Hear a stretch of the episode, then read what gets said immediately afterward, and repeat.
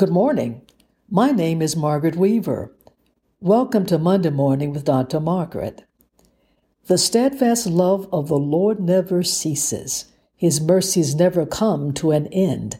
They are new every morning, new every morning. Great is thy faithfulness, O Lord. Great is thy faithfulness. Thanks for being with us this morning. Your support, your prayers, are greatly appreciated.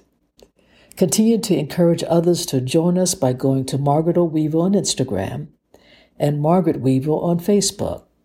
Another option is to go to this website, buzzsprout.com forward slash 175 4492. Again, that's buzzsprout, B U Z Z S P R O U T dot com forward slash 175 4492. Today we will discuss the futility of idolatry. In 1 Samuel, the fifth chapter, verses 1 through 4, we find these words. Then the Philistines took the ark of God and brought it from Ebenezer to Ashdod. When the Philistines took the ark of God, they brought it into the house of Dagon and set it by Dagon.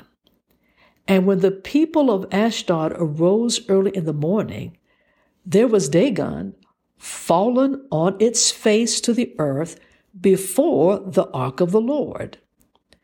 So they took Dagon and set it in its place again. And when they arose early the next morning, there was Dagon, fallen on its face to the ground before the ark of the Lord. The head of Dagon and both the palms of its hands were broken off on the threshold.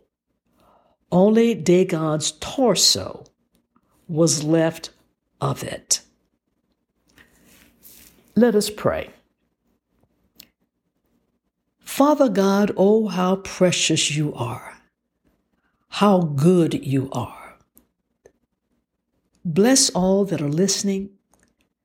Bless this time with your power and your grace. In the name of Jesus, we do pray. Amen.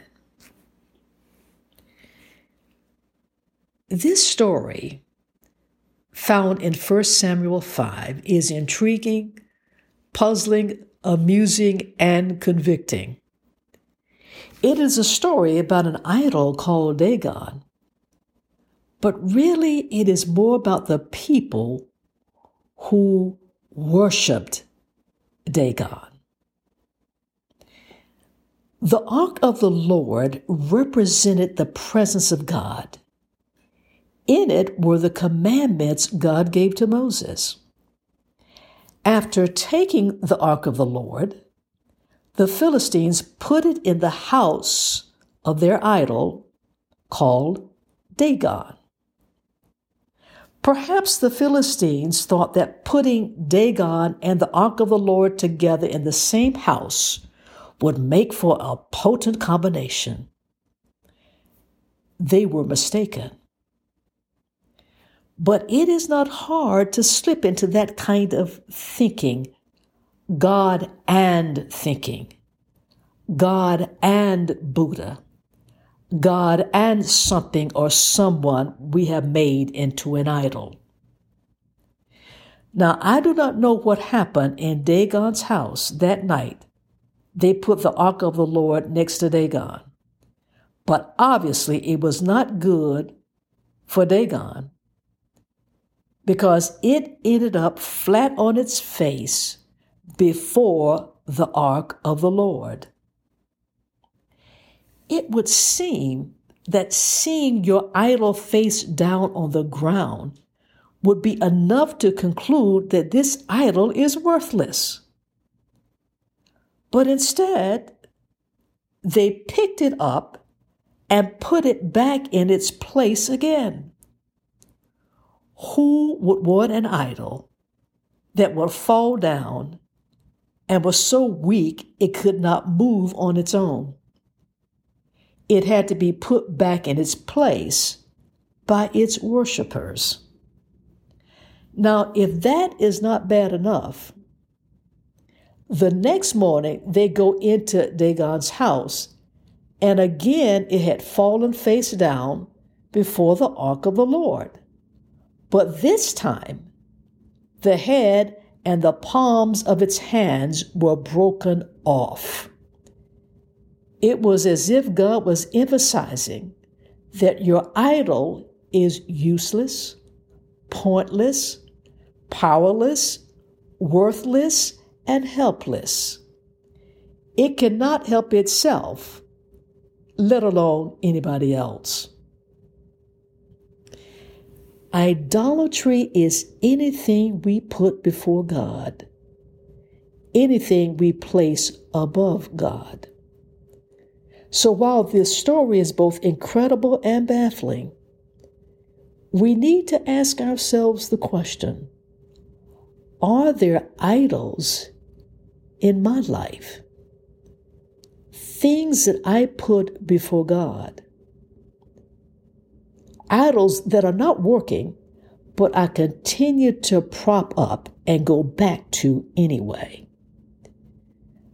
Idolatry can take many forms possessions, work, money, media, fame, entertainment, sports, drugs, food, the desire for power, and yes, people, relationships. So while the story about Dagon happened centuries ago, Exodus 23 remains as true now as it did when God first gave this commandment to Moses Thou shalt have no other gods before me. Periodically, let's take some time, pause, think, reflect, look at our choices. Let's examine our priorities. Make sure that nothing comes before our God and our relationship with Him. Nothing.